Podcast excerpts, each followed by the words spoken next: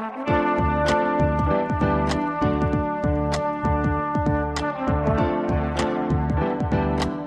listening to the Co-Main Event Podcast. And now your hosts, Ben Fowlkes and Chad Dundas. That's right. You're listening to another episode of the Co Main Event Mixed Martial Arts Podcast.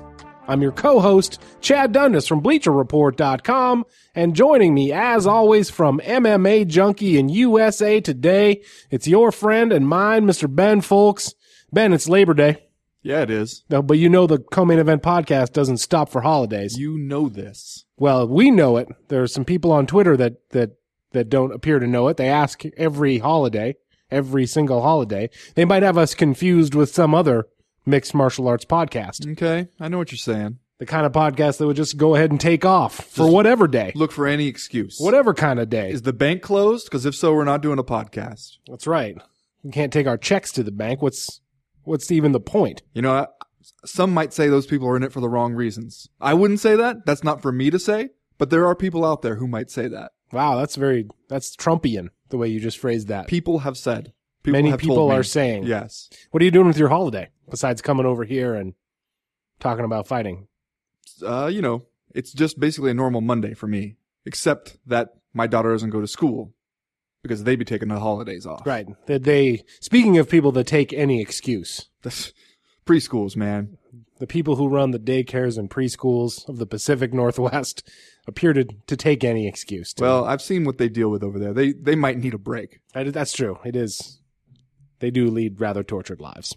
We got music again this week from our friend, uh, the Fifth Element, music producer out of Fort Worth, Texas. At what point does the Fifth Element just become the house band, basically, of the CME? Well, he pretty much is at this point. Okay. For at at least for a little while longer. All right. I mean, we'll see.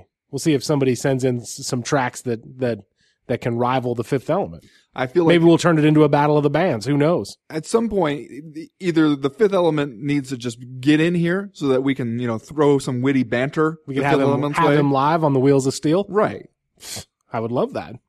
It sounds like you're talking about fulfilling my vision for this podcast. that and it would be me and Ed Lover from Yo MTV Raps. Well, ever since the that mariachi band ran away with all our money, we, we got to yeah, do something. That's true. The last time we had live music in here, it was kind of a disaster.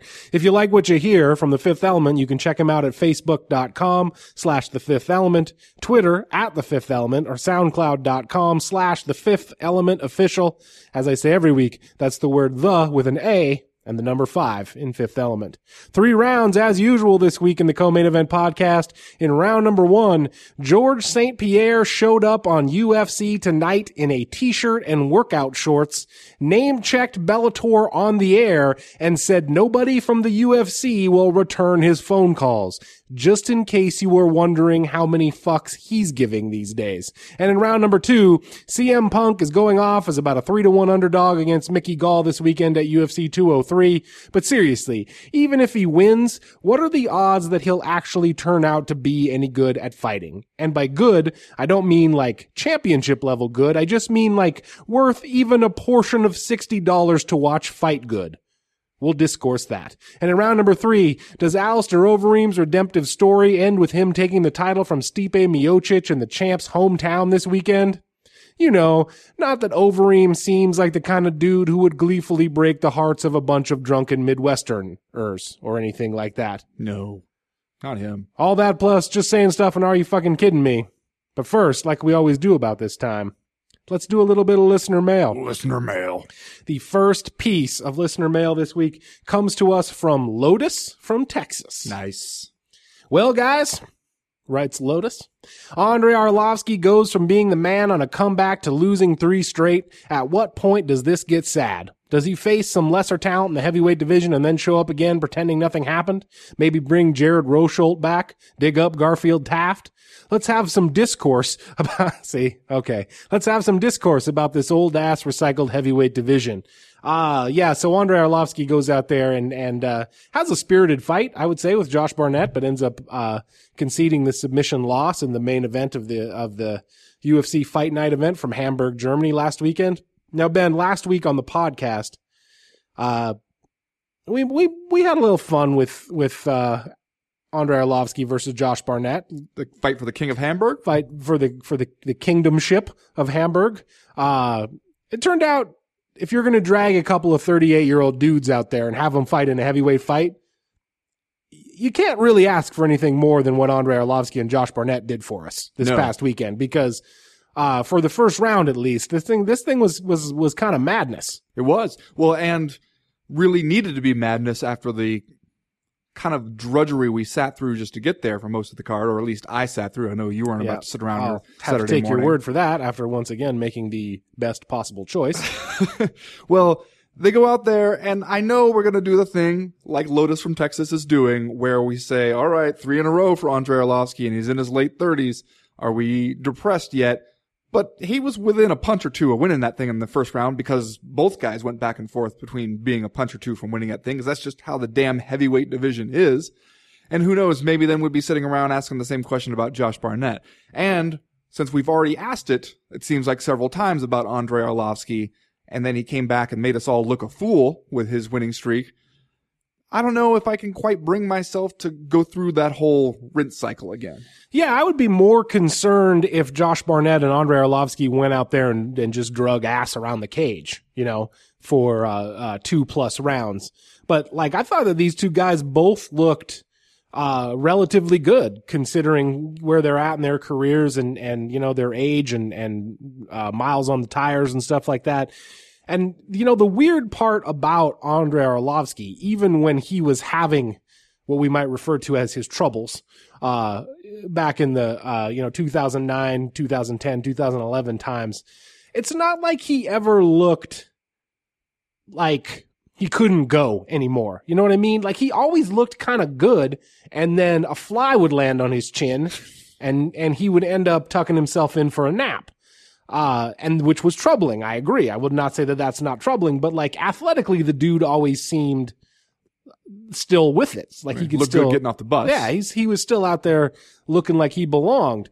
And I would say the same is true today. And so if anything, it seems somewhat like uh reassuring, I guess you might say, that Andrei Arlovsky is out there still looking like he can compete in the you know in the shallow and and old ass heavyweight division, but he's also like not totally getting knocked out by everybody. You know, he and Josh Barnett hit each other pretty hard in this fight, and there was one time uh, where at least in the slow motion replay, it looked like Barnett hit him with a short right square on the jaw, like a counter right hand, and it was one of those ones that kind of put Arlovsky down on one knee. But it's not like he was in the land of wind and ghosts. He was able to come back from that. So, like, I don't know. I didn't think Andrei Arlovsky was about to be the UFC heavyweight champion before. I don't think that now, but I'm not going over to Andrei Arlovsky's house with a support group to try to do an intervention either. Yeah. The problem is that he has at times seemed pretty chinny, which is a tough way to be as a heavyweight, especially as an aging heavyweight, because that's not one of those problems that typically gets a whole lot better as you age. And there are a whole lot of dudes in that heavyweight division who can hit you once and put your lights out. But then you're right. I mean, he took some shots against Josh Barnett, did not just completely go to sleep. We all remember that decision loss to Anthony Johnson where he got his whole shit broke and, you know, made it the full distance anyway. And uh, of course, Anthony Johnson now a light heavyweight, but like the hardest hitting light heavyweight on the planet from what we've seen recently. So, you know, there, it seems like he's had some bad nights and then he'll show up and give you this hope again. Uh, but I guess it's kind of a return to to sense, a return to normalcy here for Andrei Arlovsky because I feel like we did kind of get swept up in the the drama of an Andrei Arlovsky winning streak. Like, holy shit, could we really be looking at a heavyweight division in the year 2016, heading into 2017, where Andrei Arlovsky is a contender again? Wouldn't that be something crazy? Turns out it'd be maybe a little too crazy. Yeah, and let's we could probably say the same thing about Josh Barnett, uh, although he came away from this fight saying he doesn't think that another shot at the title is totally out of the question for him. He's two and two now in his last four fights with this win over Arlovsky and a win over Roy Nelson, and of course the weird submission loss to Ben Rothwell, and then uh, uh, the weird elbow knockout loss to Travis Are you, Browne. why are you calling those weird? Well, they are kind of well. The elbow one was during that streak where Travis Browne was knocking fools out with those weird downward elbows. But like, I would not say that that is is like a standard way to knock a fellow out in a prize fight. I would describe it as weird. I don't know. We I think we've seen a few of those where if the guy doesn't get completely knocked out in that position, somebody gets badly hurt and Still it leads think to a it- finish shortly after. I still think it's weird. What's weird about the Rothwell one? That Rothwell does that choke he does? Motherfucker, if you don't think Josh Barnett getting choked out by somebody isn't weird, okay, that's I cannot help you with that, okay? Fine. Fine. That's Rothwell's move though. Can I- and can I- kind of solidified it against Josh Barnett. Can I continue with my point now before By all means. button in? By all means. Josh Barnett has fought twice now in 2016. He has not fought more than twice in any one year since 2008. And he has always seemed like a guy with a lot of interests who could either take or leave the fight game at times. But here he is now sitting relatively as, as, as pretty as anyone, uh, who's not in the top two or three of that division. Where does Josh Barnett go from here? Do you think he puts this, is this the year that he returns more or less to a relatively full-time-ish schedule? Well, he is what, 38? This is- 38. this- you know, two fights a year might be about as full time ish as you want to get if you're 38 year old Josh Barnett. Well, he's got a, the reason I asked, he's got several months left in this, in this year. Well, I think Although I guess now that I look, he's fought once in January and then he fought again in September. So there you go. see you, He- see you for Super Bowl, my man. uh, you know, I wouldn't say like if you when you bring up that he said, "Hey, it's not out of the realm of possibility that he might end up fighting for a title again." At heavyweight, sure, I can't disagree. Who knows what the hell could happen at heavyweight? A couple people get injured, some weird stuff happens. You're right back in there, and depending on who has the title, you're telling me that Josh Barnett doesn't stand a chance of wearing somebody down against the fence and then catch wrestling their ass? Sure, he does. oh, Josh Barnett can catch wrestle almost anyone in the world. Just give him a chance. Give him a chance to slap that strangle bar on you. See if you like that. Next question this week comes to us from Brett Carroll, who writes, Until the main event, Ryan Bader's spectacular walk-off knee knockout of Ilir Latifi was the highlight of an otherwise less than eventful UFC Hamburg event. It was great. It was a great win to bounce back with after a hellacious assault at the hands of Rumble Johnson. But at the post-fight presser, Bader expressed to the media that he is no longer interested in working toward another title shot and instead will continue to fight, quote, whoever they give him, end quote. I've heard you and others talk about how MMA is not the sort of endeavor an athlete should be half committed to, but just how dangerous is this attitude? Should every fighter in the UFC be 100% committed to achieving championship status, or is it okay to continue to fight at the highest level, but without the, the goal of holding the belt? Please discuss. Thank you. You know, I think we want to make a distinction between saying, I don't, you know, I'm not going to focus all my efforts on trying to get the belt and being, you know, half-assing it. Because I don't think those are necessarily the same thing. Right. No, I agree. And I could see where Ryan Bader's coming from, especially in that division where you might have to string together a few more wins. Uh, people are already reluctant to see you as a title challenger, especially when, you know, the guy who they regard as kind of still the true champion dispatched you rather easily a few years ago. I, I get that he would look at the situation, be honest with himself and say, you know what? My focus should be on stacking some paper, keep fighting, keep winning, making some money, and not think about climbing the ranks quite as much because who knows if you have enough time left to even do that. I think it's a reasonable position on his part, but I don't necessarily think that Ryan Bader is the kind of dude who thinks about going into a fight with somebody like Ilir Latifi figuring, oh, you know what? I'll get a few training sessions in before this one and we'll show up and we'll see how it goes. I think he's still, he's still committed where he needs to be. Yeah, I agree. And I would say if anyone in the light heavyweight division should take the, that approach of just, of just kind of being, I don't know, like gatekeeper and journeyman seems a little bit too negative for the position that Ryan Bader is in. But like, if, if anyone should take that position of just being a super tough guy who is going to be a difficult night for anyone in the division, and he's not necessarily going to be out here agitating for a title shot, but at the same time will fight whoever, whenever. It should probably be Ryan Bader, a guy who uh, has been kind of like deceptively successful in this division. If you don't look at his record all the time, he's six and one now uh, with that lost Anthony Johnson uh, in January of this year, and before that to Glover Teixeira in- back in 2013. But other other than that, all wins, and is frankly cleaning up on guys about the level of co-main event podcast spirit animal Ilir Latifi, uh, and you know Rashad Evans, Phil Davis, Ovince St. Preux. These are all guys that Bader is beating, and then is losing to people who are sort of at the at the top or elite level of the division. So it's not like Bader is out of it, but nobody is is is thinking that he's about to, to fight for the title. So I think like it's a perfectly reasonable position for Ryan Bader to be in to say that because you want to be available, right? If you're Ryan Bader, you want to continue to to make the money and and and fight whoever is out there. Uh, and it, I don't know, man, it just seems realistic to me, and and frankly, uh, like the right, the exact right position for Ryan Bader. Yeah, and the available thing is a good way to think of it because if you're somebody who's looking at climbing up the ranks, then you're probably going to spend at least a little bit of time looking at the number next to each guy's name who they might potentially offer you. If you're somebody taking a Donald Cerrone-ish approach and just deciding like the only way I get paid is to go out there and fight, then you're you're willing to kind of take on whoever, and that might be a good place for Ryan Bader to be right now. We have talked about this before, but maybe not for a while. So I wanted to bring it up again now, as it pertains to to Ryan Bader and fighters in general. Like, it's kind of a double edged sword and like one of the great strengths that you need to compete in this sport, but also like kind of a weakness to believe that you are about to be the champion. We have talked about this before. It's kind of like one of the factors that seems to eternally put fighters over a barrel in their negotiations with, with promoters is that like you need to be very confident to continue to compete in this sport. You need to be dedicated. You need to be 100% committed. I think all of that is kind of true.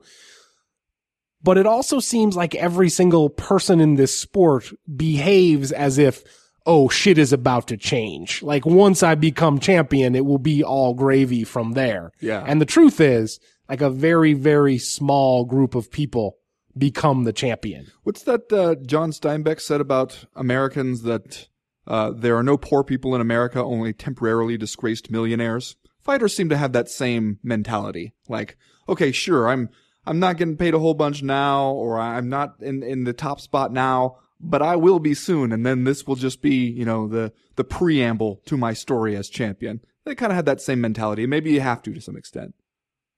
All right, next question this week comes from Eric Murphy, who writes, so Lusty Gusty gets a good dominant win under his belt after a rough 2015. A, what exactly was Marc Goddard watching when he said to work as Gusty elbowed the symmetry out of Jan's face on the ground? B, how the tap dancing Jesus Christ on rollerblades do you not get a 10-8 round after spending four and a half minutes punching and elbowing someone who only rolls, rolls for a few arm bars that are unsuccessful? And C, does this set up the super fight we have all been creaming our short pants for? Bader versus Gustafsson? Hashtag would shrug and accept and watch with mild enthusiasm. Wow, there's a lot going on in that question. Yeah, like a, Colorful a, language that, use. That right there is a three pronged question. from Eric Murphy. All right, let's take prong number one. Uh, what exactly was Marc Goddard watching? Uh, I did think it was kind of funny how Marc Goddard presented it as like, as we were all working together. Like, hey, if you want to stay there, then I need to see some work. And Jan is laying there on his back going, what if, uh, I have a question. What if, what if we would not like to stay here? What if one of us would, would prefer to move somewhere else? Can you tell me what it would take for that?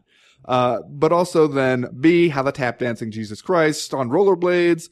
I think we know how this works that judges have got it in their heads that unless it looks like somebody is imminently close to demise, they're really reluctant to hand out a 10-8, which does not seem like how it should be because there is a difference between winning around by a little bit and winning it by a lot, which is what Gustafsson did down the stretch there. Uh, and then we get into C. Bader versus Gustafsson would hashtag watch with mild enthusiasm, Chad? Yeah, I mean that again seems like kind of a perfect matchup at this point, especially in the light heavyweight division where there's not a ton of of opportunities and and chances. It's not like the lightweight division where where you can't swing a dead cat without hitting awesome matchups. Like you give me Ryan Bader versus Alexander Gustafsson or Alexander Gustafsson when he fights over on the Fight Pass. Uh, yeah, man, would watch with mild enthusiasm. Doesn't it seem like the UFC has bigger hopes for lusty gusty than they do for Bader. They see Well, yeah, I mean, yes, but like Gustafsson is also in the process of of like working his way back from that stretch where he went one and three, uh, albeit losses to Cormier, Anthony Johnson, and John Jones, fairly respectable losses. Uh, and I think that's why this victory was kind of important for him because like we needed to know that Gustafsson was more than just like one awesome night at UFC 165, right? Like he, had he lost this fight, uh, against a very game opponent, I will say, uh, then he, would have looked like he had, he would have lost three in a row. And I think it would be tempting to look back on that awesome performance that he had against John Jones, uh, at this point, way back in September of 2013 and say, well, we saw everything Anthony or Alexander Gustafsson had to offer that night and he came up crushingly just a little bit short. I'd be more likely to go with that interpretation if he hadn't also had a great fight against Cormier, uh, one that, you know. Right. But that's another one where he came up crushingly even short. Even more crushingly So short. like to drop one. this one would have been bad for for Alexander Gustafsson's future, and I think he came out and put on exactly the kind of performance that he needed to have, where like he looked uh good enough on the feet against, like I said, a very game opponent, and then like certainly mixed up the clinch game and the takedowns, and then just kind of uh amazing Tito Ortiz style inside the guard ground and pound to salt away this victory. Like I came away from this fight reinvigorated about how good I think Alexander Gustafsson is at all areas of mixed martial arts. Yeah, I just think the UFC is probably going to want to plan something a little bigger for him. I wouldn't be surprised if they've got their eyes on uh, a Gustafsson Jones rematch. Uh, if, as it seems like it's going to, John Jones's doping issue gets gets downgraded considerably by the end of it. Yeah, that's actually kind of an interesting idea. I had not uh, considered that until you just said it. I'm on board. Consider away, my man. Hashtag would watch with slightly more than mild enthusiasm. There you go. Last question this week comes from Neil from Ireland. He writes, I would like you guys to picture this scene. Okay. Dana White is sitting in his mansion on the armchair with his cup of hot tea, uh, reading a handy instructional guide on how to argue with idiots on Twitter, when suddenly his cellular device rings. He answers, and it's his good friend and longtime cohort, Joe Silva. What follows breaks MMA as we know it, as Silva resigns his position as UFC matchmaker, having decided he's made his damn fortune already. Just how red does Dana White's head turn? Seriously though, what does UFC matchmaking look like in the post Joe Silva era? It's a good question. Now you want to call, I know that we talked about this before we went on the air. You wanted to call uh, specific attention to the fact that Neil from Ireland refers to Dana White's uh, phone as his cellular device. I like that. Do you think that that makes it seem like Neil from Ireland is a flight attendant? well, he also refers to Dana White sitting there with a cup of hot tea, which I'm going to say might be uh, a little bit of regional bias coloring your your perception of what Dana White's up to at home. But you know, you because you know how he's sitting around with that pink drink inside a thing of like vitamin water or whatever. Yes. has. Yeah. that's what he's doing. Uh, I believe that that is the tear, the tears of orphans that he's drinking. Now, I I have it on good authority that Dana White was not super thrilled to hear that Joe Silva would be resigning his position. But I'd like Nor would you be, frankly. Yeah. But I we mentioned this in the Breakfast of Champions and I think it does highlight a difference in like a personality type. Cuz we've wondered before, why are guys like Dana White and the Fertitas still working? If you had that much money, why wouldn't you just do whatever it is you wanted to do? Uh, and then you realize that for guys like us, that would probably mean sitting around reading books and writing made up stories. And they don't really want to do that. This is what they want to do. And Joe Silva, having decided he had reached financial independence as a result of, of getting a payout from the UFC sale, decided, all right, the time for me to go home and read books has begun. And I don't need to be on the road all the damn time dealing with the constant headache of the job as UFC matchmaker. And it's an absolutely reasonable decision for him to reach that you could see would be baffling to somebody like Dana White. Yeah, uh, there have been uh, several good stories out this week about Joe Silva's journey, which is remarkable, really. Like basically, uh, you know how like when Dana White does a Q&A or whenever there is a like a press conference where they take questions from fans, someone always shows up and is like hire me Dana, like Yes. yells that into the mic. That essentially happened to Joe Silva way back in the kind of the pioneer days of MMA except he really actually got hired and got a job at the UFC and was able to become arguably the third most powerful person in mixed martial arts for a lot of like the formative years of this sport. And is a guy who a lot of people say, frankly, is responsible for the UFC's uh, competitive style of matchmaking that he came in at a time when it was more sort of like the blood and guts. Uh, let's, let's give Tank Abbott a Steve Nelmark to knock out, uh, and kind of turned the sport into the Randy Couture versus Chuck Liddell, uh, competitive, uh, you know, solid cards from top to bottom pay per view machine that it eventually became. Yeah. And Joe Silva's job, frankly, was a lot bigger than I think, you know, maybe the casual fan realizes. It's not just like picking out cool fights, right? It's not just saying, okay, we'll do Alexander Gustafsson versus John Jones right now.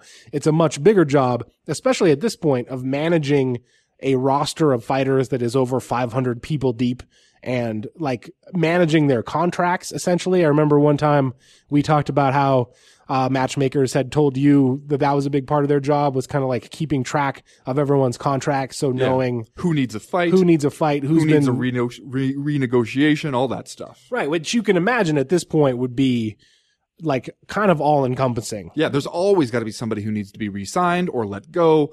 Uh, somebody who needs a fight quickly, somebody who, you know, pulls out of a fight and you got to plug those holes. And so you start moving pieces around. Yeah. And that gets super complicated. I think it, it's also interesting to point out about Joe Silva that like uh, he was kind of had enough power within the company and was was you know his own enough of his own boss that he was able to work remotely a lot of the time from his home, which I believe is in Virginia. Richmond. Yeah. Yeah, uh, which is not normally how the UFC does business. Like we all know Yeah. Pretty much nobody else is allowed to do that. Right. We all know the, the like the the control freak nature of the people who are in charge of this sport, and the fact that they let Joe Silva kind of go off and do his own thing, I think, is speaks to how much confidence they had in him, and what a big blow it is to lose him, a guy that you can just kind of uh, depend on to to keep plugging away and doing his job in the most. Uh, y- you know, the most c- competent way possible. Now, I did, I do wonder though, you know, with all the stuff, he made a lot of money with the UFC sale part of me wonders if this sort of like uh, spectacle style matchmaking that has become in vogue in the last few years may have been partially responsible for Joe Silva being like, all right, I've done my thing here. Let me move on. Although that's, I'm just speculating. I would think, you know, you can't rule that out that he might have looked at that and said, that's not really where I want to go. And that seems to be, you're going to get overruled if you fight against that tide too much. But I mean, if that was a part of his thinking, I would think maybe that was 10% of it. And the other was realizing like, Hey, this is a super stressful job. He's done it for 21 years. Yeah. Uh, he told me recently that he hasn't taken a vacation in eight years. He owes his family some, some time and some trips. He feels, I think he's about 50 years old and deciding like, if you don't need the money anymore, why do you need to do this? Like you're not, you're not going to be alive forever. You want to take advantage of this time now that you, when you no longer need to keep doing this super stressful job just for financial reasons. Uh, and honestly, like it's really a little bit encouraging because you hear people all the time who say stuff like, if I had this kind of money, I wouldn't work anymore. I would, I would just do whatever I want to do. And it seems like a lot of those people who find themselves in the situations where that's actually a possibility so rarely do it. Um, I mean, I guess I do wonder what retirement will look like for Joe Silva because once you've done like that kind of all encompassing job for that long, filling the days might not be as easy as you think it would be in theory. I could see maybe three months down the line, you might be going a little bit insane. Although he's the kind of dude where I, you know, if you told me that Joe Silva just retreats to a giant, like Beauty and the Beast style library that reaches to the ceiling and never emerges from it, I guess I'd believe that too. The question is for how is the UFC going to look moving forward? I mean, Sean Shelby, I think, is going to move basically into the Joe Silva role, but then you got to hire somebody else to fill the Sean Shelby role, and you probably got to hire a couple people. Like, or at least you should. Like, don't do this to people. Maybe this should be the wake up call. Like, make, spread the workload around a little bit, cause they were basically a two man shop on this with Joe Silva handling lightweight and above, uh, Sean Shelby handling featherweight and below, and then the women's divisions. Um, so like kind of a, a 60 40 ish split between them. You know, maybe hire a couple other people. And so it's not such a stressful job that as soon as somebody gets some money, they feel like they got to peace out because they can't keep doing this. You think like maybe on a Wednesday, a couple weeks from now, Joe Silva's going to catch himself like watching a grainy ass video of two guys fighting at like uh Atlantic Coast Mayhem 65 and all of a sudden he'll be like, "What am I doing? I don't have to do this anymore." And I'd like I like to think that he just throws his laptop out the window, buys a new one. Or he's sitting eating lunch at a Burger King trying to talk the two guys at the next table into fighting each other because he just can't stop himself. Maybe that's yeah. I guess this could go one of two ways. Could be a lot of options moving forward. Anyway, that's going to do it for this week's uh, listener mail. If you have questions, comments, concerns you want to air to the podcast in future weeks, you know how to do that. You go to the website co-mainevent.com and click the link in the top right hand corner of the screen that says email the podcast. That'll get you in touch with us. While you're there, you can check out the Breakfast of Champions newsletter. That comes out every Friday morning to catch you up on the news and notes that you miss, that we miss from Tuesday through Friday when we're not recording the podcast. It's short. It's informational. We would like to think that it's funny. We think you'll enjoy it, but if you don't, it's really easy to unsubscribe. So easy. As for right now, though, we're going to go ahead and get started with round number one.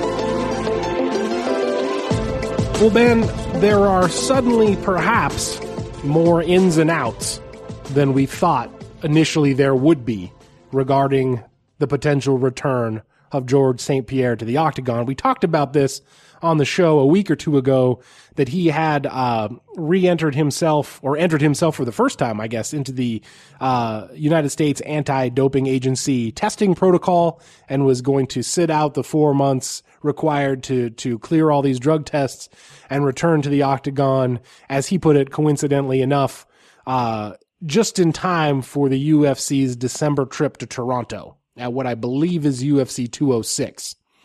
Uh, but this week, the guy shows up on UFC Tonight, uh, dressed like they told him it was going to be radio, or at least dressed like they told him he was going to be sitting at a desk, uh, and gets interviewed by the always resplendent Daniel Cormier, uh, and Kenny Florian, and kind of flexes a little, uh, negotiation muscle during this interview where basically St. Pierre made it sound like he would love to come back, but he doesn't have to come back because he's making so much money filming Universal Soldier Part 36 or whatever he was in, the Captain America movies.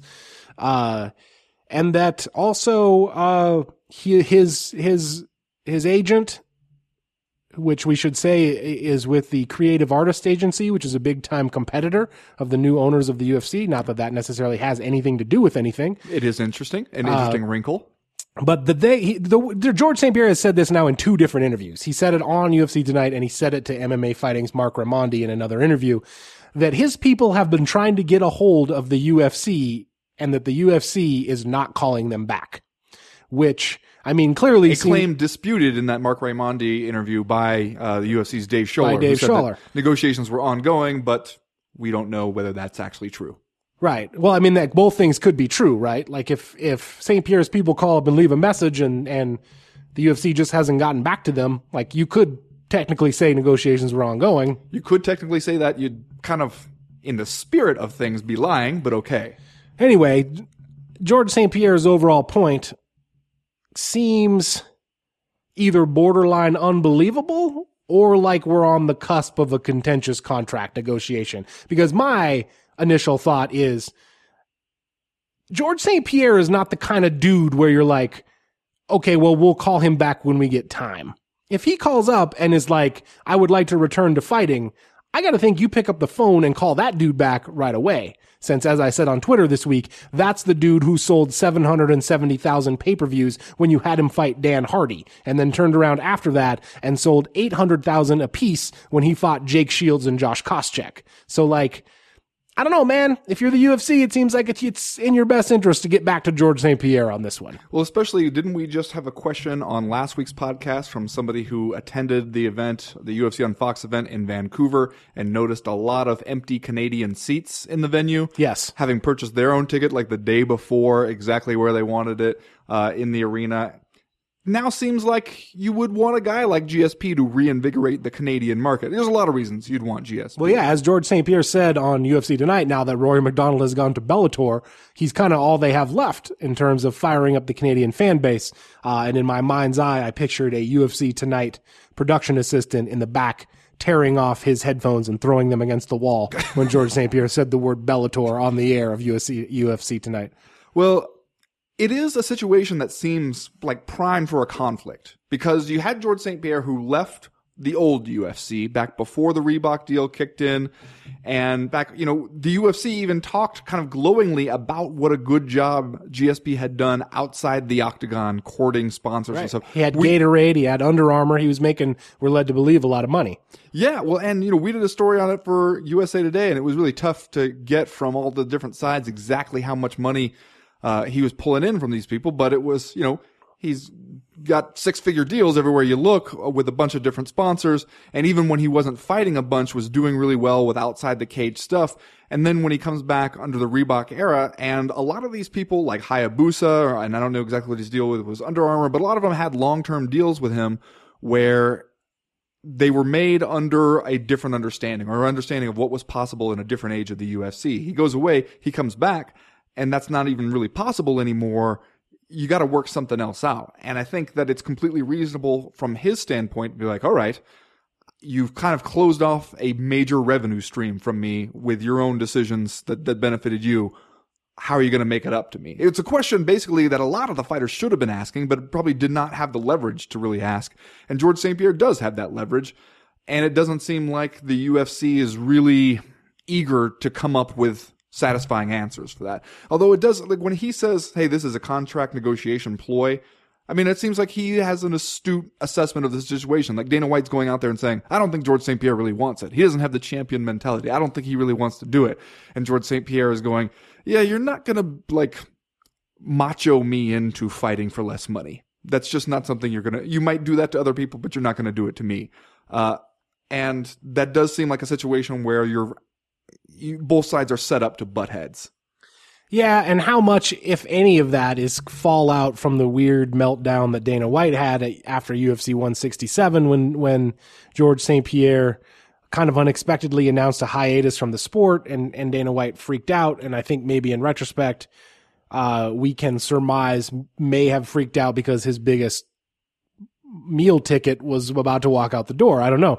I don't know if any of that persists at this point in, in, uh, this new relationship that, that GSP seems to have with the UFC. But here is where my own personal philosophy and the philosophy of the people who run the UFC diverge in Oh, here is where? yeah. Okay. Well, this is just a prime example because I think you can make a pretty easy argument that if any one fighter is more is most responsible for the juggernaut that the UFC is today and for the fact that Dana White can have snow imported into his driveway at Christmas, it's probably Georges St. Pierre, the long-standing biggest pay-per-view draw in the UFC who had 13 title fights and like I said, managed to move almost 800,000 units when you would put him opposite a guy like Dan Hardy. I think Chuck Liddell put some snow in that driveway, but okay. I feel like I, I get where you're coming from. I would argue probably not as much. A couple shovelfuls full. And in fact, when people would bring up Brock Lesnar back when things were going well with Georges St. Pierre, Dana White would scoff at the idea that Brock Lesnar was the biggest pay per view draw in the UFC. And he would say it's Georges St. Pierre. Uh, if it were me and I knew how much money we were keeping and how much money we were giving George, at this point, I would say, you know what? Let's do one with George. Let's do one fair with George. But we all know that's not what's going to happen here, or at least that's not going to be the starting point. Well, okay, maybe not what's going to be the starting point, but I, you get into a really tricky situation if you're the promoter who still has a guy under contract technically. Mm-hmm. And so that's a we should point out he can't go anywhere else to fight. So when he says, you know, he, if he doesn't return to fighting, he he'll do he'll make other choices. He just means he will continue with acting and commercials or whatever. But it is, it's a weird situation because you have him under contract to fight, but uh, in a different era, in a different landscape where there were just different options for him. Now you want him to come back and fight under, you know, you want him to honor his part of the contract, even though you've kind of changed the way your company does things to the point where like you can't really honor the spirit under which that, that contract was signed. And that's kind of what he's saying that, you know, you want to stick to the letter of it. He, he wants to stick to the spirit of it. And if you're going to tell the guy, you know what, either fight or stay gone forever, uh, that's a really weird situation for to to be in as a promoter because and it's one of those situations where we see again and again promoters when they get into these conflicts with fighters rely on the knowledge like hey they have time the fighter doesn't have a bunch of time Right. like he has to make a decision and he has to do something uh, because he's not going to be able to go to court with you for the next five years he has to do something Except if anyone is in the position to make a legal challenge against the way that the UFC structures its contracts at this point, you got to think it's probably Georges St. Pierre, a guy who has a lot of money, who has other career opportunities, who has made it clear that he wants to return to fighting, but even if he doesn't, he will be okay. Uh, he seems like the guy to do it, especially now that he seems to have returned from this time away. Uh, a little bit more I guess at least willing to to publicly talk like less of a company guy. Because, but you know, leading up to the incident of UFC 167 and his retirement, uh, he had always been, you know, he had always made gone made, made pains to talk about how he and the UFC were were like partners and on good terms. Now that he's he's come back, as you said, under a completely different landscape, uh, he seems uh, a little bit more outspoken about things. He does, and you know, having the boss completely go off on you to the press before he's even spoken to you about what you're thinking and what you want to do, I can see how that might change your feelings about how you and management get along. And, you know, maybe it would be great to see Georges St. Pierre decide, you know what, I'm going to go do my acting thing and get paid that way. Meanwhile, I'll throw some money to these lawyers to see what they can sort out about it. I think you probably then just end up with another settlement, uh, you know, two years down the road or something. But you're right that he is kind of uniquely in a position that where he could challenge that, and he doesn't have the same concerns a lot of those other guys have. Uh, but he's also uniquely in the position where he could just say, you know what, screw it. Uh, I'm I'm not even going to do you the favor of coming back and fighting and helping me make more money. I'll just go do some acting stuff, uh, and it's not like I exactly need the money anyway. Uh, and I don't know, it, it would be a, a really sad commentary on where the the sport is. I think though, if Georges St. Pierre and the UFC, who both know they could make a bunch of money together and everybody would love to see it, can't come to some understanding uh, just because the UFC is too inflexible on the contract situation as it is. Yeah, I was just about to say, man, if you can't come to terms with Georges St. Pierre, what are we even doing? Because, like, it seems to me that you could offer to pay him any percentage of revenue and still make a bundle of cash for yourself. So we'll see how this plays out. Uh, the, the door is certainly still wide open. It seems like things are just beginning in terms of a negotiation between Georges St. Pierre and the UFC. So we will see what happens with that situation. Ben, do you want to do Are You Fucking Kidding Me? And then we'll move on to round number two. That sounds like a fine plan. Ben, what's your Are You Fucking Kidding Me this year, this week? Well, Chad, I don't know if you saw that our guy, sweet and sassy, Gegard Mousasi, the young vagabond. I did not. What's up with him? Well, he was talking, just talking to uh, to my employers at uh, MMA Junkie, and I believe in in Hamburg this past weekend, and talking about his fight coming up with Vitor Belfort, who he feels that he will defeat now that Vitor Belfort no longer has what Mousasi refers to as the doctor's advantage, kind of like the fisherman's friend, Yeah, but yes. a little bit different than that. Uh, and then he went on to kind of assess the state of the division and how he how he can get to that title shot that he wants. Here's his quote: "I think if I beat Vitor, you have Ronaldo Souza now, and then I think Yoel Romero. Those guys are ahead. If I beat Vitor, then I'm right up there. But of course, Chris Weidman and Luke Rockhold, they're ex-champions, so with one win, they probably get ahead of me. But we'll see. I don't know. First Vitor Belfort." Wow. Are you fucking kidding me? How does Gegard Mousasi manage to be so reasonable about his own standing in the division, so like accurate in his assessment, and also kind of make me feel like I'm sad just thinking about it? Fucking kidding me? How you do that, sweet and sassy? You fucking kidding me? It sounded like he was trying to talk his way out of that. Well, it sounded kind of. like at first he was just trying to. He, he started off maybe with some optimism, and then the more he thought of it, the more like the next thing you know, he realized he had named like five different people who are more deserving of a title shot, or at least will get one before he will. And I I like to imagine like the the tone in his voice just going down and down and down as he's talking. It was at the end there. It was like somebody trying to convince their dad that one of their siblings needed to mow the lawn, like it was their turn. Right? Well, Ben, it's Labor Day, so you know I have to spe- send a Labor Day themed Are You Fucking Kidding Me out to former welterweight champion Matt Hughes for jumping on his Twitter this week and first uh, declaring that he didn't see the need for a UFC fighters union and then just stubbornly going down with the ship when some people called him out on it.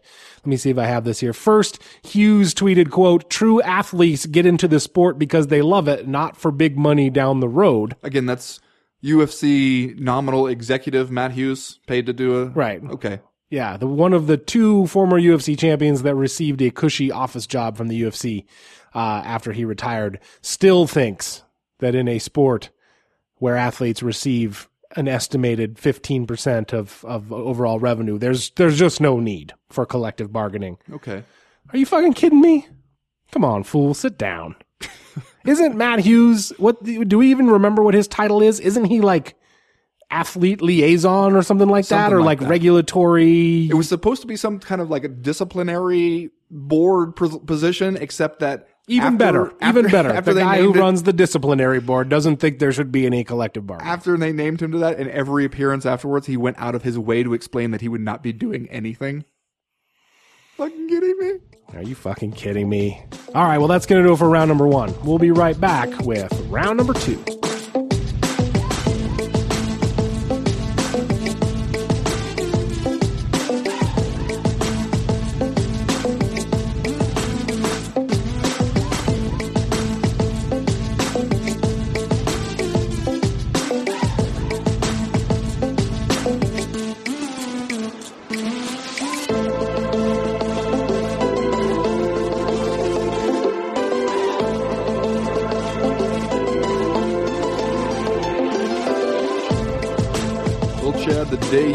Wrestling marks have been waiting for is almost here.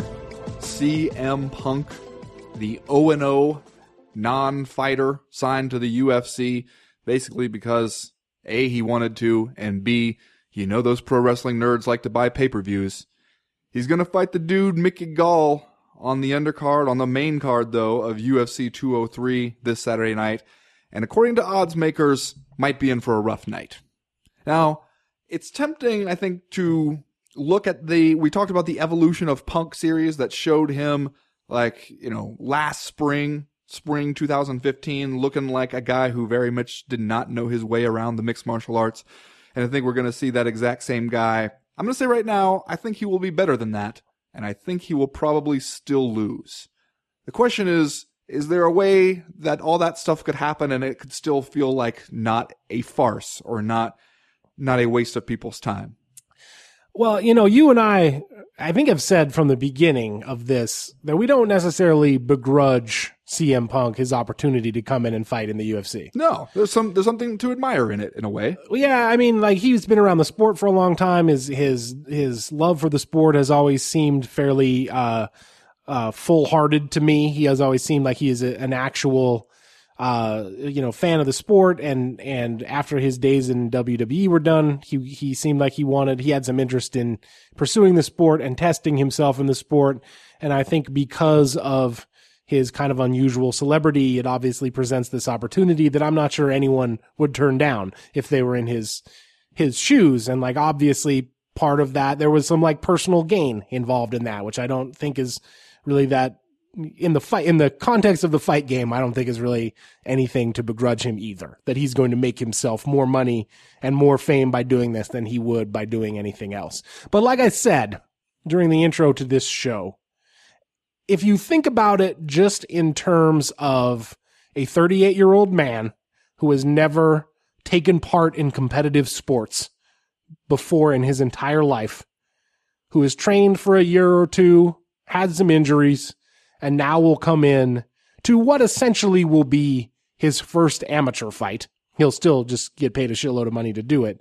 What are the odds that that is fun to watch? Because I'm hard pressed to think of even, I'm not just like a high profile, but like any fight that is a person's first fight in mixed martial arts, that when you get done with it, you're like, yeah, man, like I would have paid 60 bucks to watch that or whatever. Like that almost never happens. I think you're looking at it the wrong way. Oh, really? Yeah. Okay, fool. Tell me what you think. People aren't paying 60 bucks in the hope that they're going to see a display of athletic brilliance from CM Punk. You think they're paying to see if he gets beat up? Yes. That's what they're paying. For. Even still, like, even if that is your expectation, you and I have been to these events. We have been to small time mixed martial arts events and we have watched dudes roll in and have their first fights. And it very seldom goes well. even if they win, man, it is just ridiculous. And CM Punk has some experience appearing before a live crowd, and I don't think that he will shrink from this moment. But I think any person who goes out there, especially at 38 years of age, he will be about a month removed from his 38th birthday, for their first ever fight, unless he is a just a fighting wunderkind, unless he is just a prodigy, it is going to be ugly. I mean, I think that, and I'm, maybe it won't be. Maybe it'll be super entertaining, but I think that the way to bet is that it's going to be amateurish and at the end of it, when it's over, I think we're all going to be like, what did we just watch? In retrospect, I feel like it will be super obvious that the thing we just watched was not good and was never going to be good. Yeah, I, I mean, I don't disagree that that will be the situation, but I think that one of the things that makes CM Punk, I don't even want to say worth the $60, but one of the things that makes it a part of the package that people are going to be willing to pay for is because a part of you wants to see how bad it could be. Could he surprise you? Could he just do a little bit better than you think that he would and surprise you a little bit? Could you be in for, for like just kind of a pleasant moment of like, oh, he's not terrible. He's merely awful. Uh, and, or like, you know, maybe one of those things where it's like a, a Rudy situation where he's not good, but he shows a lot of heart and people like begrudging respect some of the fighters who start out like with their arms crossed, shaking their heads by the end of it, have to stand up and give him the slow clap. Like, you did all right, kid. Is it going to be one of those kind of moments? You mean like he maybe just... he has to go out to dinner with with CM Punk's friend Lars Frederiksen, and he has to say, "Well, man, you fought a professional hey, out man, there. It's not so bad. You fought a professional." Uh, or does Mickey Gall just go in there as the cocky kid with like what two amateur fights and two pro fights, steamroll CM Punk, uh, and everybody feels a little bit dirty and maybe embarrassed. I, well, I mean, I think the Mickey Gall thing is interesting because it's you don't you almost never see this from the UFC. This is one of the only times I can ever recall that they've had to go out and pick somebody up off the street for one of their fighters to fight who they feel Dana like White was looking for a fight though. Who they feel he like is it. a person that the that their their star has a chance to beat. Like that has almost never happened before. We've said this before on the podcast, but it almost always happens the opposite way, where James Toney comes in and and they serve him up with Randy Couture to just be like, "See, motherfuckers, what we are doing is serious. And this heavyweight boxing champion just absolutely got his ass handed to him, right? Now they're doing kind of the opposite thing. And I think that if you look at the experience of, of someone like former Ultimate Fighter winner Amir Sadollah, who won the Ultimate Fighter, I think before he had any professional fights yeah. and came onto the scene, uh, and you have to think that, that behind the scenes, it was kind of a struggle for the Joe Silvas of the world to find people for Amir Sadollah to fight. And after that, they had to make a rule on the Ultimate Fighter where they were like, you have to have three pro fights or else you can't be in this thing because they knew like, hey, a guy at that level doesn't really belong in the UFC. They are suspending all of that logic and turning that on its head to have this CM Punk fight because they think that it's going to make them a little bit extra money which is fine. We know that's how this thing works. But at the same time, man, like I, I, hate to sound like a like I'm just a broken record here, but like odds I think are incredibly slim that the thing that we see is an engaging athletic contest in any way. Like isn't the top drawer expectation like as good as it could be kinda Kimbo Slice and Dada 5000? Like if that happens, we'll all be like, well, that was incredible. We watched an incredible thing. Anything short of that, like, seems like it's just going to be shitty.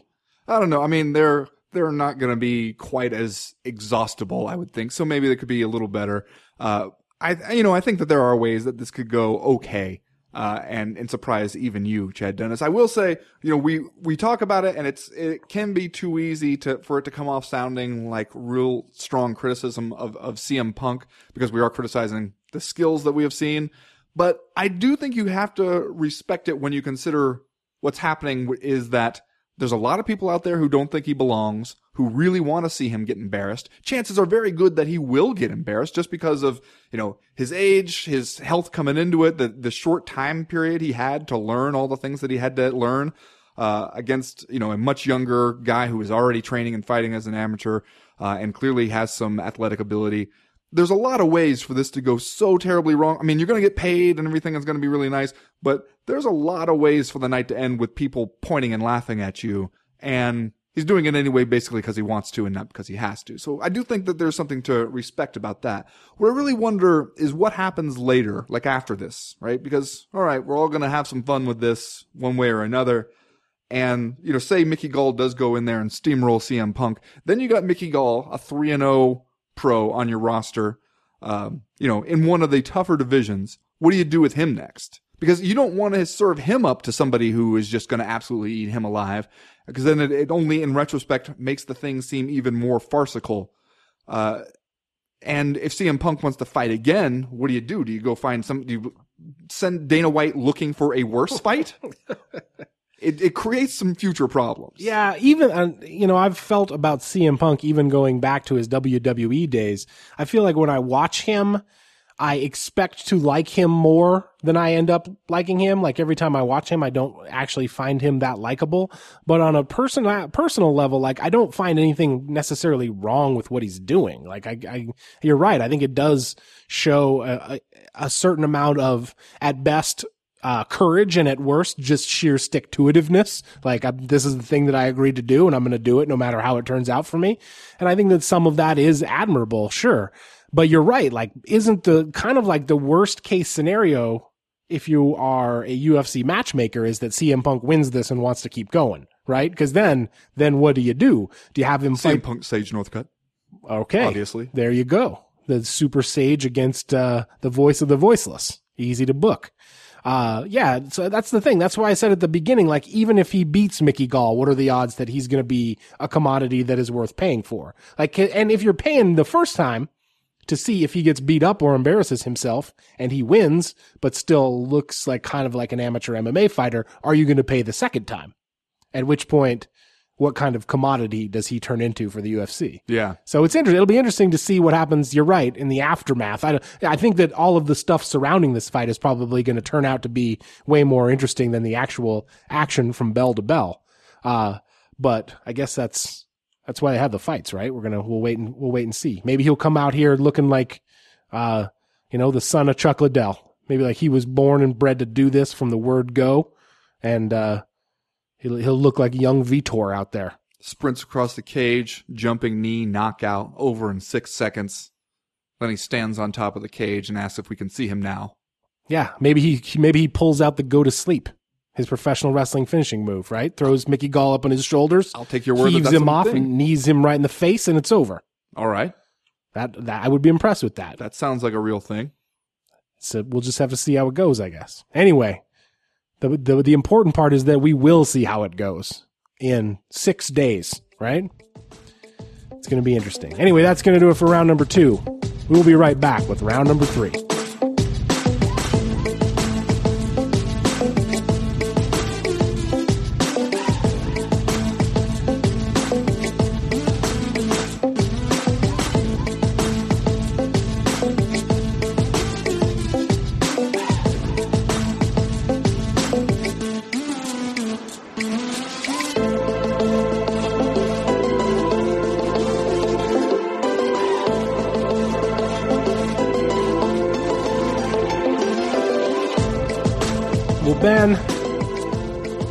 No chance that a sporting event in Cleveland, Ohio could could turn out to be a heartbreaker, right? No way.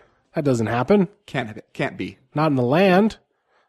On Saturday night, UFC 203's main event, heavyweight champion Stipe Miocic puts his title on the line for the first time against Alistair Overeem. I don't know where you want to start with this, man. Let's I want to start first by saying Stipe. Stipe. That is a heck of a way to start. Let's talk about the Ballad of Alistair Overeem a little by bit here. means. Because we all know this. We all know the song, right? That Alistair Overeem from about 2007 to 2011 was as impressive as any human being on earth in terms of his ability to uh, knock out the Todd Duffys and Brett Rogers of the world. That he came into the UFC like a house of fire and destroyed Brock Lesnar in two minutes and 26 seconds back at UFC 141. And then the wheels kind of came off uh, in the form of some janky PEDs tests. Did not exactly come out of the blue for those of us who had watched him go from a skinny beanpole in his pride days to a monstrous walking action figure. All while fighting in Japan for most of that. Above and way. above and beyond that, he also went one and three in his uh, first. Well, that'd be four of his first five UFC fights. And we all know that the UFC signed him to kind of a big contract and brought him in to be a heavyweight contender. And and you know, by the fall of 2014, it seemed like that was not going to happen. Like it would kind of all be over for Alistair Overeem. But since then, he's rebounded with four straight wins. The you know, uh, Stefan Struve, Roy Nelson, Junior Dos Santos, and Andrei Arlovsky. And so here he is, positioned finally in the spot where I think the UFC wanted him to be at the beginning. Not not think like no, they wanted him to be at the beginning because they had booked him a fight with the champion, Junior Dos Santos, uh, before he had to be pulled out of that of that bout. And he's going to take on Stipe Miocic, who is kind of a surprise heavyweight champion, but a likable one, I think, and a guy who has the potential to be a good champion for the UFC if he can just hold on to the belt. What happens if he here, can man? just do what nobody else if he can just do the utterly impossible, Yes. he could be a, a pretty good champion for the UFC. Ben, what happens here? Does Alistair Overeem complete, complete his journey, his redemptive journey to UFC Golden Boy, or does Stipe Miocic uh, carry on over this hurdle and then into the far deadlier second UFC heavyweight title defense? do you want me to literally flip a coin, or do you just want me to just kind of do it in my mind? I would like to hear your professional analysis because if, if if we are indeed just flipping a coin with these heavyweight fights, then man, what the fuck? Well, I mean, I think it's not that we're flipping a coin entirely, but at a after a certain level in the rankings, shit, man, there's there's absolutely nothing that can't happen. There's nobody who can't knock out somebody else. Uh, but if you force me to pick here, I I gotta pick Stipe. I think that uh, you know his speed, his his intelligent use of uh, his what he has to offer and what he can do and what he, he doesn't do as well. I think that he's he's one of the smarter fighters when it comes to that. Uh, and I think Alistair Overeem's game is a little more straightforward, and we all we've seen it, and it's kind of like just getting in the cage with a Mack truck, and you know that it's gonna put the shit in gear and come forward on you. It's the question of whether you have an answer for that when it does happen, and a lot of people think they do, and then they don't. Uh, and you know, he's he's a scary dude, but I think that you know, while there's plenty of opportunities for Stipe to go out there and get himself knocked cold in front of the fans of Cleveland, Ohio, I also think that he has at least a better than normal chance to keep it moving, keep it flowy out there, and and come away with a win. But shit, there's absolutely no outcome here that could surprise me. Just to to your point that at the top of the division you you get to a point where any, anything could possibly happen. Were Alistair Overeem to win this and take the title from Stipe Miocic, that would mean that every guy in the UFC heavyweight, it's officially the top four because they don't include the champion in the in the rankings, Always weird. but it would be the top five would all be either champ the champion or former champions, and that does not even include Josh Barnett or Andrei Arlovsky, who are themselves both former UFC heavyweight champions. So you're talking about just you know ballparking it. Seven of the top ten heavyweights in the world would all be former champions. I mean, if Alistair Overeem went out there, knocked out Stipe, became the champion, hey, Overeem, he fulfilled his destiny, and then went out there and got mauled by Cain Velasquez. Oh, Cain Velasquez is back. Who then went out there and lost again to Fabricio Werdum. Werdum, the Go Horse, is champion again. Who then got knocked out again by Stipe Miocic. Stipe! I mean, that's not an unreasonable series of events to unfold over the next like three years, Chad. No, the way in fact the way the only thing that I would disagree with the way you just described it as far too tidy. Like didn't account for any injury delays, Failed drug failed tests. drug tests, just like you know having to having to scrap events because you didn't sell enough tickets. Weird plane crash here or there, hot air balloon accident. hmm Diverticulitis rears its ugly head. Turns out that's contagious. Yeah. One Blood- of these motherfuckers got to get Zika at some point, right? Well, yeah. So uh, I guess what we've what we've determined is that we have no idea what will happen. Hey! All right. Well, thanks for tuning in to the co-main event pod. No, I'm just kidding. Uh, I think that you're that you're right though. I I I don't know what the odds are on this uh, particular fight, but uh, I believe Stipe's a slight favorite. is he? Let me check. That could- feels right to me because be I think that you know if you were going to bet, like you said, the younger, more mobile, maybe a little bit more tactical guy who's who just knocked out the champion and has has been on a roll and and on top of all that is fighting at home, uh, probably the way to bet. But Looks like Stipe is going off at about minus 130 right now. And then the, the co-main event in the heavyweight division, you see there between Fabricio Werdum and Travis Browne, the go horse is about a 2 to 1 favorite. that also seems right. Seems like a good, uh, good, potentially a good chance for Travis Browne to sprint into the teeth of Fabricio Werdum's offense and find and probably get into a wild scramble of some kind, either with with punching or grappling, and and end up losing. That's how I would imagine that's going to So go. you're saying between the two fights, we could be looking at a scintillating three minutes of action. And maybe we call it an early night, Chad. hey, you're not going to get a complaint a complaint from me out of that one if we get to if we get to go home early. Uh I'm I'm at a loss, man. You look like you're at a loss. I feel like we're doing the Josh Barnett Andrei Arlovsky round from last week all over again. Whenever it's the heavyweight division, I I don't even know really what to say. I mean, on one hand, I feel like I can I can kind of get myself excited about almost any pairing in that division because of the chaotic nature of it. And on the other hand, I also I keep going back to that same question we asked the last time after Stipe Miocic became champion, the difficulty of saying well, and here's the way I'll phrase it this time: the difficulty of saying who's the greatest UFC heavyweight champion in history. I think if you say who's the greatest heavyweight in MMA history, the power of lore tells you that it's Fedor. Sure. And then, though, you have to confront the question of, do you not think that maybe that has something to do with the fact that he never fought in the UFC, never, you know, always opted for a little more friendly spaces uh, when he had a choice. But when you when you frame it as just UFC heavyweight champion, you're basically just kind of picking one out of a hat. The baddest man on the planet. You're picking the baddest man on the planet out of out of a hat. Because there's so many damn bad men, apparently. And you could tell him he gets to take the little slip of paper home for a couple months, then he has to hand it off to somebody else. Alistair Overeem comes over to his house and gets it. Uh, I don't know. This seems like if you were going to pair a couple of guys in the heavyweight division who have the opportunity, who are both good at what they do and have the opportunity to put on a pleasing fight, Stipe Miocic and Alistair Overeem is pretty good. Uh, Like I don't, I don't think that there's a lot of uh, preferable matchups uh, out there besides this one. I, I look forward to it. I think it's going to be good, and that's all that I can say. My last question to you would be: You mentioned the the storyline of Alistair Overeem fulfilling his destiny. Yes, the Ballad of Alistair Overeem. That's right. Would you feel good about that the way you would expect to feel in another situation, or would you just feel like, so he's found a way to get away with it now? I feel like anyone who has listened to the bulk of this show over the last several years knows the answer to that question. It's the second one, isn't it? The second one. Okay. All right, well, let's do just saying stuff and then we'll get out of here for this week. Uh, ben, this week, I'm just saying there has never been a better idea in the history of human beings fighting for fun and profit than having Donald Cerrone fight Robbie Lawler. I mean, just stop playing with my emotions. Let's book this thing. Let's get it done. Let's get it in the cage before they find the cache of bodies hidden in Robbie Lawler's basement. Let's do it before Donald Cerrone dies in a cave diving accident.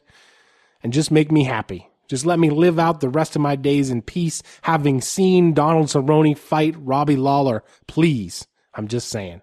I'm just saying. I'm saying. just saying. You know, now though, I picture you sitting here in a rocking chair, staring out the window with a blanket over your legs, and the neighborhood children pass by and they say, "What happened to him? Oh, him? That's old man Dundas. He finally got what he wished for. He saw Donald Cerrone fight Robbie Lawler, and now there's nothing else to look forward to." He went blind. He, he looked into the fight and he saw the day and time of his own death. The ple- the, pleasure centers in his brain have just been burned out. There's now- no more highs and no more lows for him anymore. So now he just sits there, just sits there quietly mumble, mumbling, "Find your waterfall, kid." Well, Chad, this week I'm just saying, I know you saw the story about Miesha Tate out for a hike on some damn mountain, and she came across a family struggling to carry a six year old girl who had broken her arm at the top of the mountain back down the, the two and a half mile trail. Mm-hmm. Yeah, And so Miesha Tate, you know, defender of the, the, the downtrodden, mm-hmm. jumped in there to help and carried the girl down the mountain. Now, I'm just saying, I know you remember from a couple few years ago when I wrote the story about her basically saving Bryan Caraway's mother's life by breathing an asthma inhaler into her uh, while she had an asthma attack while snorkeling. yep, protector of the meek. Then she Miesha comes Tate. along here, uh, and I will say in her Facebook post about it, the way it starts out is today a little girl broke her arm up at the top of Mary Jane Falls, Mar- Mount Charleston, and I saw her meekly built mother struggling to carry Oh, her daughter no, down the really? mountain. Come on. So I offered to carry the little girl to the bottom. Okay, we get it. We get it, professional athlete Miesha Tate. But I'm just saying Someone should have edited that for her. there are two two instances of heroism where something bad happens to somebody, Miesha Tate just happens to be there, jump in and save the day.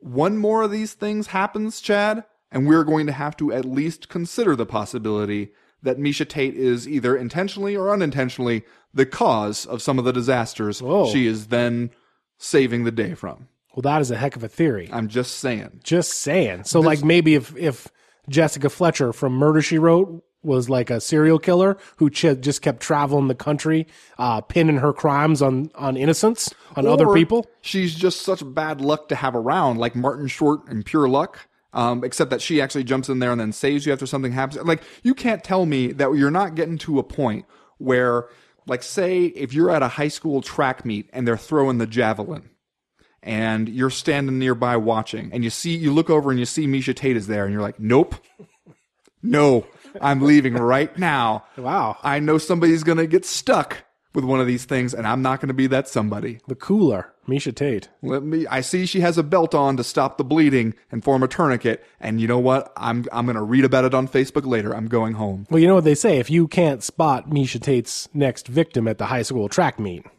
you are. It's you. Miesha Tate's next victim at the high school track meet. That's going to do it for this week's co-main event podcast. We'll be back next week to uh, break down all the stuff that happens at UFC 203. After they actually have the fight, we'll probably have more stuff to say about Stipe Miocic and Alistair Overeem. Maybe not. We'll see. As for right now, though, we're done. We're through. We are out. So like you're you're out there. You're playing golf. Uh-huh. You can't get hurt playing You're, golf, you're right? just trying to des- uh, describe Miesha Tate like the plot of a Final Destination movie. And you see a lightning. and Just time to pack it in. Go back to the 19th hole and buy everyone around. the foursome coming up Lucky to be alive. is Miesha Tate.